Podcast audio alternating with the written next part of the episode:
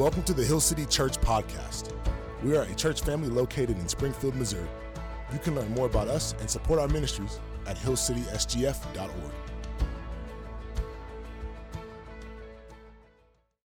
We'll be in Genesis 4 1 through 7.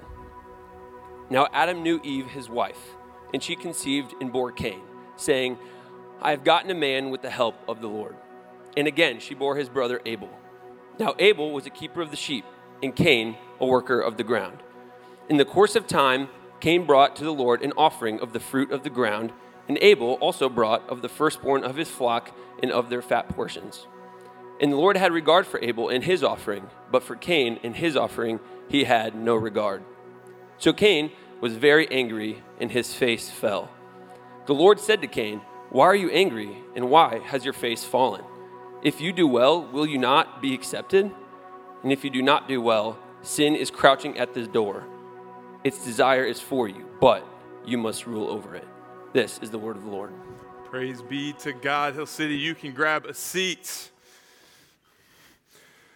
My name is Aaron Nelson. I'm the Salt Company Director here at Hill City. So, if you are a parent in town for homecoming, I'm the one who has the honor of working with the college students here. So, before we go any further, before we hop into Genesis 4, I have an ask on behalf of Salt Company. We have our fall conference coming up in just a couple of weeks. And we have a lot of students who are wanting to be scholarshipped who don't have the money to come. In fact, before I came up here, I, I got a screenshot from one of our staff talking about a, a, submission someone put on their scholarship application. We asked, like, how much can you put towards conference? And someone responded and put, I have $4 in cash. And so, if you want to know the state of our college students' financial situation, that's it. So, we need help. So, if you call Hill, City home or you just want to support and love our college students well, um, we would appreciate you coming beside us, partnering with us, um, and helping scholarship our students. It's $70 per student. Uh, and so, if that's something you'd be interested in, we'll have a couple people down here afterwards to get you that link to help scholarship some of our students. Before we hop into Genesis 4, let's start off with going uh, before the throne in prayer. Lord, you are gracious and abundant in mercy and love, and I pray that today, as we get the opportunity to encounter your word, um, that we know you have things in store for us. You, you speak to us through your word um, and the messages that we take from it. May we become uh, people of pure hearted worship and of deep rooted faith, um, and of a, a people who uh, rigorously work to fight against sin in our lives and to rule over it. And I pray that today, as we leave, we walk out of here with a deep love for your design and obedience to your word. It's your name I pray. Amen. So I have a sister nine years younger than me. And I don't know if anybody can relate to this, but I feel like her and I lived in two very different homes. Um, I grew up in a home where when we went to a restaurant, we didn't get soda. Uh, I grew up in a home where we never went out to eat unless we were traveling. Uh, and I grew up in a home where vacations weren't much of a thing. My sister, on the other hand, grew up in a very different home. In fact, when I moved out, and I'd come back to visit, we'd go out to a, the restaurant and there would be soda on the table. We would go to a restaurant on a random Thursday evening, not just when we were traveling. And my parents even ended up going on vacations. And I have to be honest and confess, I find this incredibly irksome. It bothers me. It shouldn't, but it does. Even today, I'll be honest, it gets at me sometimes. But the reality is, the reason it bothers me is because it's my sister. It's my sister who gets to be the one to do it, and that's why it irks me. As Matt was reading Genesis 4, we're going to see one of the greatest sibling rivalries that's ever existed. We're going to see one of the more violent sibling conflict, conflicts that there is out there as we enter into Genesis 4 and as we look at Cain and Abel's lives in this story. But before we hop into Genesis 4, by means of recap, let's rem- be reminded where we ended a couple weeks ago in Genesis 3. Adam and Eve have been sent out of the garden, and God has placed a flaming sword and a cherubim to keep humanity from ever returning to the tree. And so, for the first time in human history, we're in brand new territory. Brand new territory, and that new territory is the fact that we are now in life outside of the garden. We're officially outside of the garden. So in Genesis 4, we see the story of God continue. The shortcomings of humanity, the spread of sin and rebellion against God continue. And as we enter into Genesis 4, that story remains true. So in Genesis 4, when we start, Adam and Eve start having babies. First comes their first son, Cain, and they give birth to the first child ever. What a fascinating thing to be a part of. And the, and the child comes, and, and Eve celebrates, and then they welcome a, another son into the world named Abel. And as time passes, it tells us their occupations, and we keep moving forward in time. And the time of year comes to give a thanks offering. And this, this was an offering that was to worship God and just thank God for being God. So we get to verse 3 through 5. It says, Cain brought to the Lord an offering of the fruit of the ground. And Abel also brought of the firstborn of his flock and of their fat portions.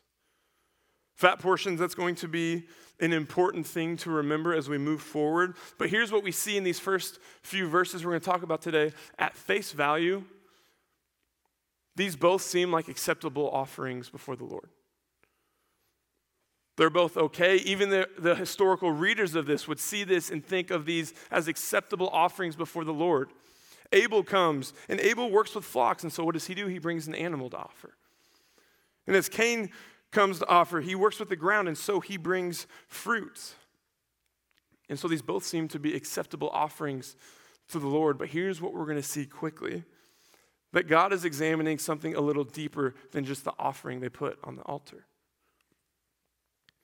We move into the next verse. It said, The Lord had regard for Abel and his offering. But for Cain and his offering, he had no regard. The NIV puts it this way that for Cain, God did not look with favor. The KJV, which I think says it the most aggressively, says God did not respect Cain and his offering. Why?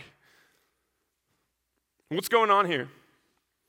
Like we said at face value, it looks like both of these brothers bring acceptable offerings before the Lord. Why is God disregarding one and not the other? Didn't they both complete their duty? Yes, they did. They both completed their duty. So, what's the issue at hand? Why is God disregarding Cain's? It's because God was looking at the posture of their hearts.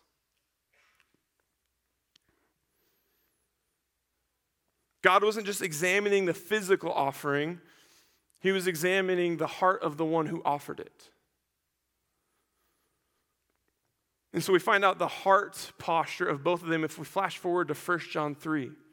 It's revealed to us what was the heart of Cain and what was the heart of Abel. 1 John 3 says, Cain and his own motivations and deeds were evil. And his brothers, Abel's, were righteous. So we get the state of both of their hearts as they bring these offerings to God. And as we work through Genesis 4, we're going to see where that evil posture in Cain's heart comes about. And we're going to see it in two different ways. The first way we're going to see the evil and unrighteous motivations of Cain are through Cain's offering versus Abel's offering. And the second thing we're going to look at to see the unrighteousness in Cain's heart is in his response to God disregarding his offering. So let's start with looking at what Cain had to offer versus what Abel had to offer. Abel comes to the altar, he builds his altar. He's coming and he's bringing his firstborn of the flocks with him, and he comes to prepare the offering, and he pulls out his butcher knife, and he cuts off the fat portions, and he puts it upon the altar. Mean, what we have to understand about the fat portions as, as the listeners today is that back then the fat portions were like the filet mignon of the animal. They were the absolute best part of the animal. And so, as Abel approaches the altar, he's not just bringing some run of the mill cut, he's not bringing some run of the mill animal. It's the firstborn of the flock, and it's the best part of the animal he brought. Abel here is putting the best of the best on the altar. I'm a very uh, imaginative reader, and so as I'm reading through the Bible, I picture Abel showing up with his offering with like an eager attitude. Kind of like an attitude that I had when I bought my mom her first ever birthday gift for me. I was like six or seven, and I had saved up $10. If you don't know, six or seven, $10 is like a million dollars, right? So I told my dad, this year I want to buy mom a birthday gift. And so, where do we go? Where else would we go than Big Lots? All right, so we get to Big Lots, and I get in there, and I'm looking at one of the most eclectic gatherings of presents ever. And I come across the perfect gift big ol' watch with big ol' rhinestones. And I'm like, this is it. This is the perfect gift for my mom. It's $8.99, so it fits into my budget. And so I run to dad. I'm like, I got it. I got the gift. And so we go to the cashier. We check out. It comes out at 9.50. It's the day I learned taxes existed, and it was a very disappointing day. But I get out and I spent almost all of my money, and I'm ready to get home and give the gift to my mom. But my dad's like, You gotta wait for her birthday. So we wrap it up. I'm waiting, I'm waiting. Finally, her birthday comes. So I bring this gift to my mom and I give it to her, and I'm just, I'm beaming. I'm so excited for her to open this gift. I can't wait. I've spent like all of my money to get my mom this perfect gift. I think this is Abel's posture. For me, bringing my mom that gift, it was the best of the best I had to offer. And for Abel, bringing the fat portions before God as an offering is the best of the best he has to offer. Abel comes with like Psalm 63 type of worship in his offering, where it says, So I have looked upon you in the sanctuary, beholding your power and glory because your steadfast love is better than life. My lips will praise you, and so I will bless you. As long as I live in your name, I will lift up my hands. Abel comes before the altar with faith filled worship, wanting to give God the best of the best he has to offer. And we look at Cain. And Cain comes with some fruit, which, like I said, it's an acceptable offering.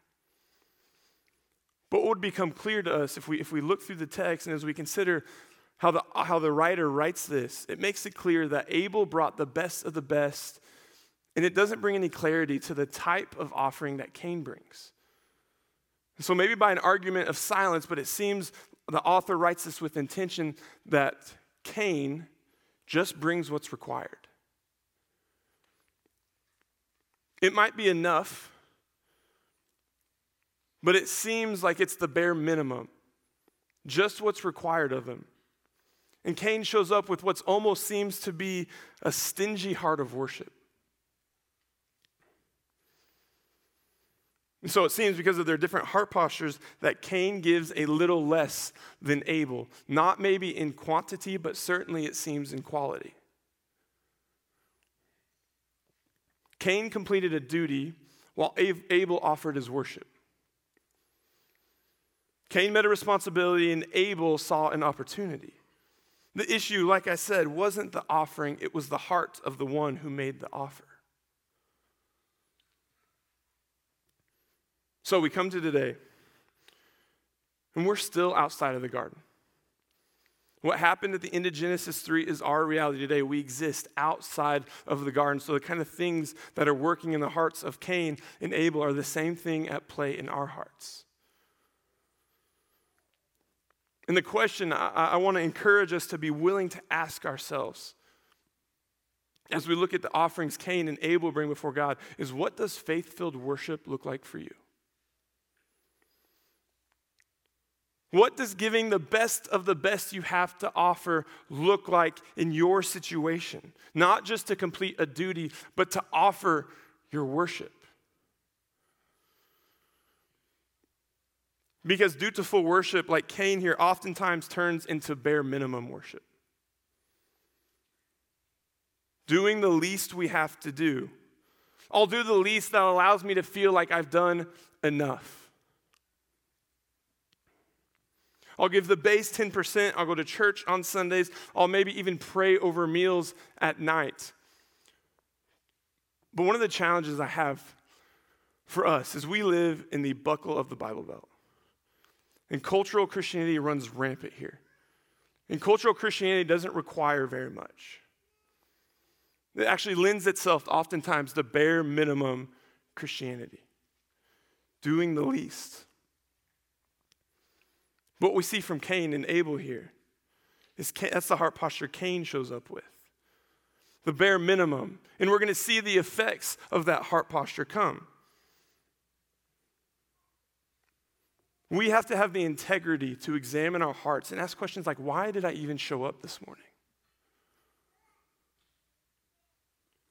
Am I here because I'm completing a duty or I'm here to genuinely offer my worship? And when I say worship, don't just think raising your hands and singing music. No, think about your life. Your life is your worship. And are you doing it just to do the bare minimum? Or are you doing it to worship the living God? Ray Ortlund says it this way getting by with the bare minimum Christianity is dead religion. It's dead. We were created to give God the best of the best. Are you bringing your best or are you bringing what's required? We could go all kinds of different directions, practically speaking. We could go the money routes. We could talk about are you giving generously? Are you giving the best of the best of your finances? But that's not the route we're going to go. We're actually going to go the route of something I'm feeling extremely passionate about this morning. The last couple days, I got to spend up in Ames, Iowa, hearing from the leaders of the SALT Network, which is the network that Hill City is a part of. And while we're there, we got to hear the vision and the goals of the network to see a church plant in every university city across this nation. And once we do that, past that. And as I'm sitting there listening to them cast a vision for planting churches, I'm hearing story after story of men and women and families who have picked up their life and left behind family and friends.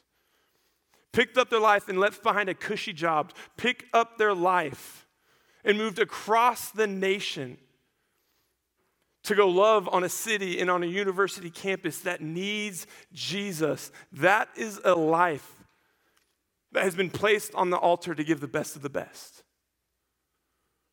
That's what that can look like. Now, not everybody's call here is a church plant, but what does the best of the best look like for you? What's your best offering? Is it your relationships, your time, your energy? The list goes on and on, but I think the invitation for us here is to give the best you have to offer and not out of duty, but because we worship. We're created to worship. And so it would seem that Cain had to bring to offer in his worship was just the bare minimum. And that helps us understand the first part of Cain's motives and why his offering was seen as unrighteous. But here's the second we look at Cain's response to God disregarding his offering. It says in verse 5 after Cain recognizes that God didn't respect his offering, that Cain's face, that Cain was angry and his face fell. His physical posture here communicates what we see happening on the inside. His face falling communicates anger, dismay. In this situation, it communicates self righteousness and evil. Part of the issue with Cain here is when Cain gave, came to give his offering, he believed because he offered something to God that God owed him. My worship, my offering deserves return. It's the heart posture Cain shows up with, and it shows a lack of faith. A heart that is filled with faith is not a heart that gets angry at God because he owes me something.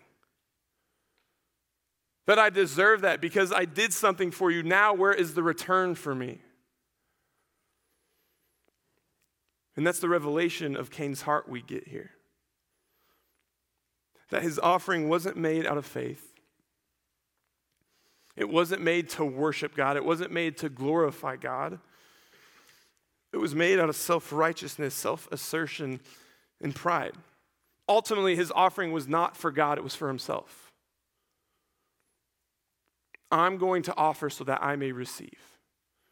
And then when he doesn't receive it, his response is anger.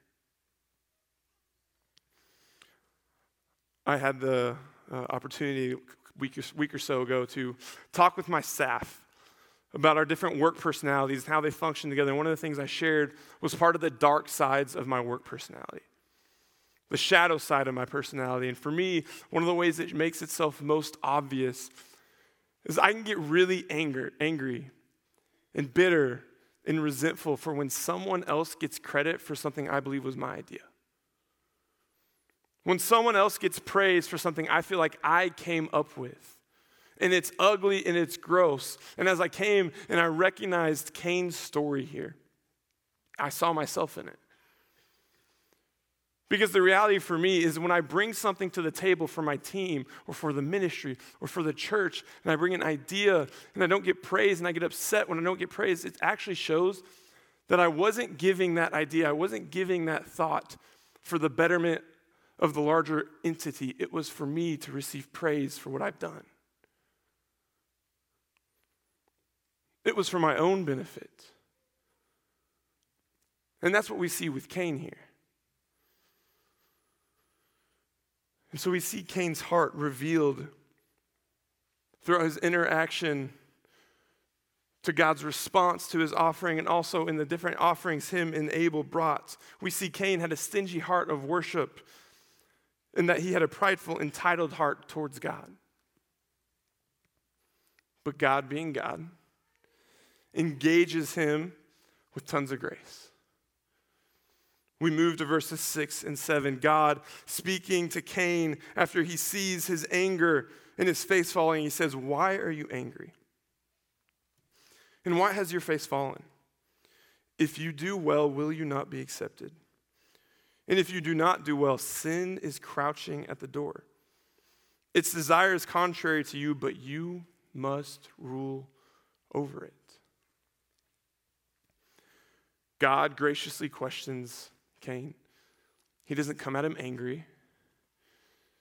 He doesn't come at him with a harsh rebuke. No, God has the same gracious heart that he had with Adam and Eve in Genesis 3 after they ate from the tree. Same thing, God comes and asks them questions, and he does it again here with Cain. He says to Cain, If you do well, which in this context would lead us to believe that means if you have a heart that worships in bounty, if you have a faith that worships for God's glory and not your own, then will you not be accepted? Or will God not look favorably upon you? I genuinely believe if Cain would have brought the exact same sacrifice, the fruit, the same amount, no matter what, but if Cain would have done it with a heart that was out of faith and just ultimately to worship the living God, that God would have ate it up in a heartbeat.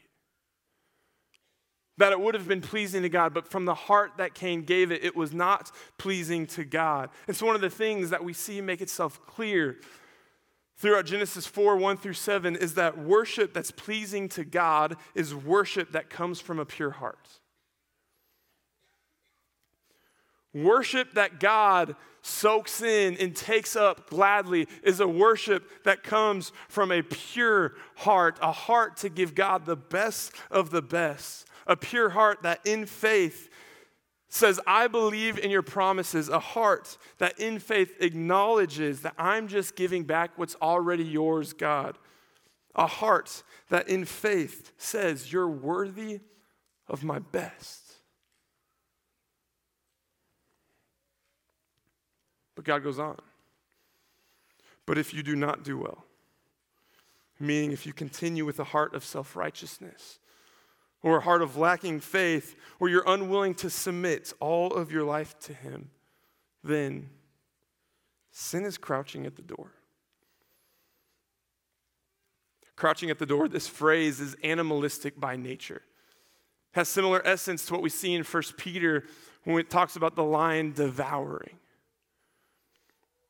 And so, right here, what got this crouching phrase is animalistic. Tatum and I have a dog. Her name is Nova. And she is crazy, but she's also really, really smart. And one of the things we've taught her to do is she can't come through a door until she hears the magic word, okay. So every morning, I'll let her out first thing. She'll run out there. We have a fenced in yard, and I'll close it, and I'll go do some stuff around the house to get ready. And after a while, I'll come back. And I'll open the door, and she's just staring at me. She won't move, door's wide open, and she's just looking at me. If I wanted to, I probably could go do some dishes. I probably could go grab an extra 30 minutes of sleep if I wanted to, and I'd come back, and she'd still be standing right there. But when I come back and I'll say, okay, and she'll sprint inside and she'll run to the bedroom, she'll hop in bed with Tatum.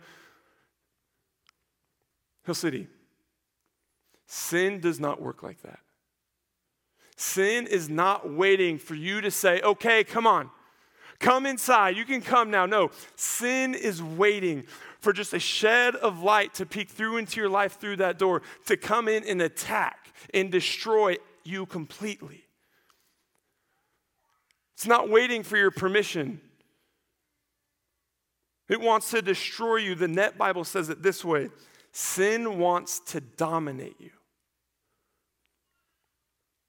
It wants to dominate your families, your sexuality, your jobs, your relationships. Hill City, sin wants to dominate this church. It wants to rip it apart by any means possible. It wants to rule us. And God acknowledges that as he wraps up with a challenge to Cain.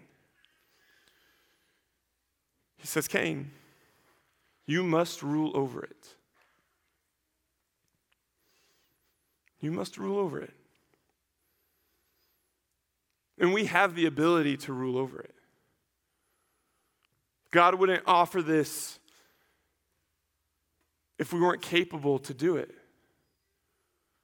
We're not aimlessly moving forward. We have a choice. Romans 6 6 makes this clear our choice to fight sin. It says, We know that our old self was crucified with him in order that the body of sin might be brought to nothing, so that we would no longer be enslaved to sin. Sin doesn't have to dominate us. In fact, we can rule over it. And that's God's challenge to Cain here rule over your sin. But in order to rule over our sin, we have to be able to name first where our sin is festering. We have to be able to acknowledge where faith has turned into religious duty and where self righteousness, self assertion, and pride has snuck in. Because if we don't, we are leaving the door open for sin to attack. And that's what we see happen with Cain here. Cain doesn't rule over his sin. As the story goes on, we'll, we'll come to see that Cain murders his brother. In Genesis 4, over and over, talks about Abel being Cain's brother time and time again. And what it's trying to do is communicate the depravity of this murder. How can the righteous brother be the one who gets killed? How is that fair? Hill City, it's not. But Cain's anger left untouched, festered and grew to where it led to the point of murder.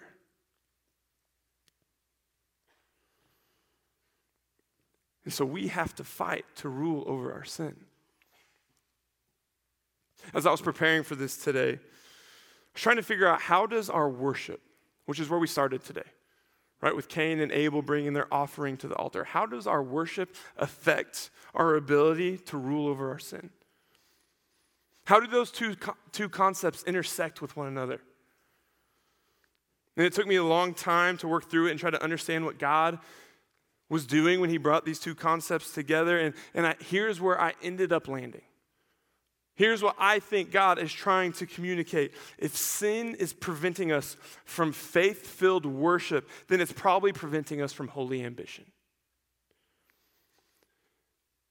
If our sin, if our unrighteousness is preventing us from faith filled worship, from giving the best of the best we have to offer, if our sin is preventing us from that, then it's probably preventing us from ruling over our sin, from living out of obedience that heart posture doesn't just end with worship, it also lends itself to fighting against our sin.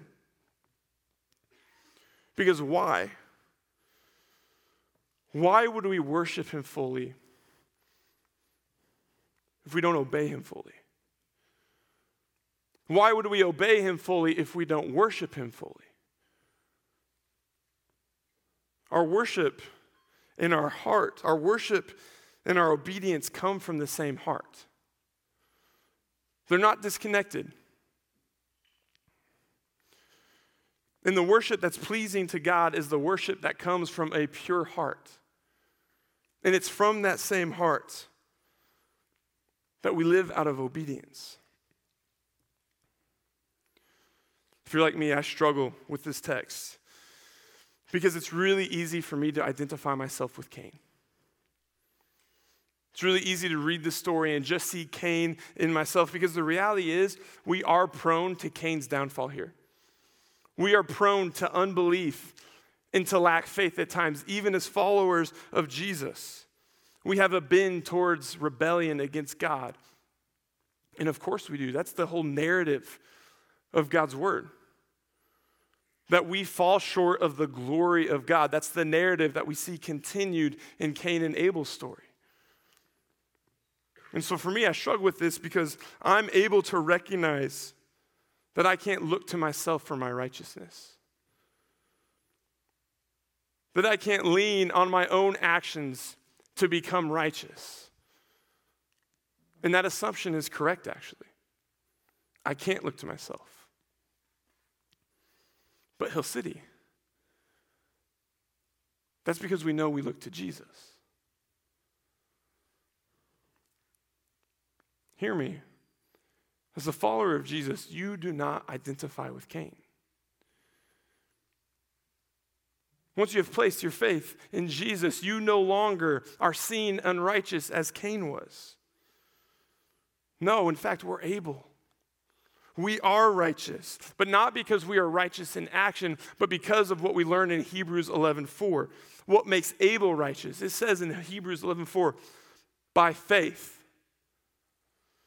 Abel offered to God a more acceptable sacrifice than Cain, through which he was commended as righteous, God commending him by accepting his gifts.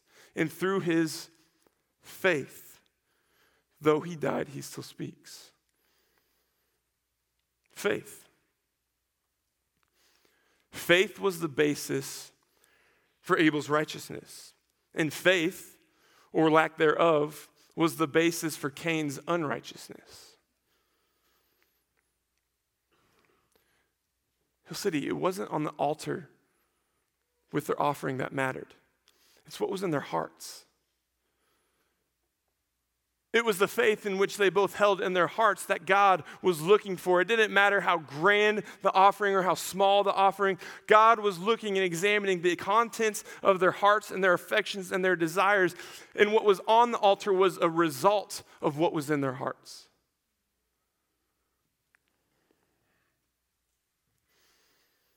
And what was in the heart of Abel? A worship that was pleasing to God because it was worship that came from a pure heart. So, Hill City, as we read this, as people who follow in the wake of Abel, as followers of Jesus, when we get to read this, we get to read things like Hebrews 11 4 and get to see by faith Jesus offered to God a more acceptable sacrifice. Which then we are commended as righteous. We. We're seen as righteous not because of the sacrifice or the offering we bring to the table, because of the sacrifice and offering that Jesus did. We aren't even the ones who offered it up. It was done for us, and that is good news. You see, when we look at Jesus, Jesus was the only one who's ever had a perfectly pure heart. And so, from that perfectly pure heart, of a heart that said, God, you are always going to get the best of the best, he came to the altar with a pleasing worship to God, and he brought to that altar the best of the best he had, which was his life. That was Jesus' best of the best. And through that, we are named righteous. Through that, we take on the same title as Abel took on. Not because of the offering that we bring, not because of how great we are, but because of the life, death, resurrection of Jesus. By Christ and Christ alone. And so from that, we get to live out Romans 12:1. I appeal to you, therefore, brothers, by the mercies of God, to present your bodies as a living sacrifice that's a worship. Sacrifice is worship. Holy and acceptable to God, which is your spiritual worship. Hill City, with our lives, that's what we do. We place our lives on the altar of our worship and we say, God, you get the best of the best. I'm not reserving anything from you. Not because it's a responsibility, because it's an opportunity. We get to come before God and not think about what we can earn, but just come before God and bow down on our knees and worship Him. That's what God's desire for Cain was to just come to me to worship. Don't come here to earn. Don't come here for self righteous reasons. Just come before me and worship.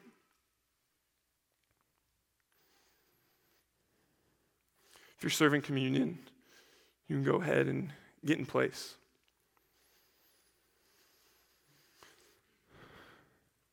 I don't, I don't know what faith filled worship looks like for everybody in this room. It's going to look different. It's going to look different from a believer than it's going to look for someone who hasn't decided to yet give their life to Jesus. It's going to look different. But here's what I know the call on our lives is to give the best of the best. And so, to the disciple of Jesus, What's your best of the best? Can you have the integrity to ask that question of yourselves and then ask, Am I giving it? It could be a church plant, but it could be much more than that. It could be serving, it could be meeting your neighbors, leading your family, stepping out of a certain lifestyle. Whatever it might be, what's your best of the best? And for others of you in this room, you're giving your best of the best, and here's the encouragement for you to receive keep going. Keep going.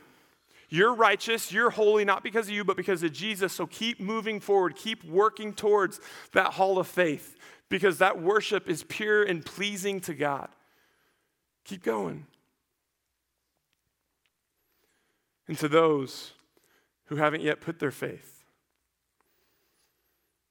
it's time to stop identifying with Cain. It's time to stop choosing unrighteousness.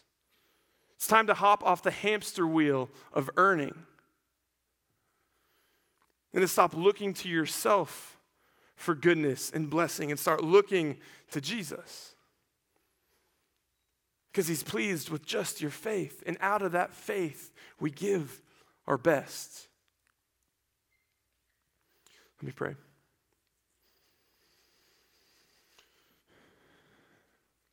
God, thank you for your kindness to cast your son's righteousness onto us. Even in moments when we come before you with impure worship, and even in moments when we step out and don't rule over our sin, you still are kind enough to forgive. And you graciously engage with us and you invite us to turn away from our sin and from our disobedience. I pray today as we leave this room that you will work in the hearts that Hill City can become a church who is known for giving the best of the best that they have to you. Willing to sacrifice, willing to make our hearts a living sacrifice before you. And then may we trust, may we just have faith that your promises are true and that you're good. It's your name I pray. Amen.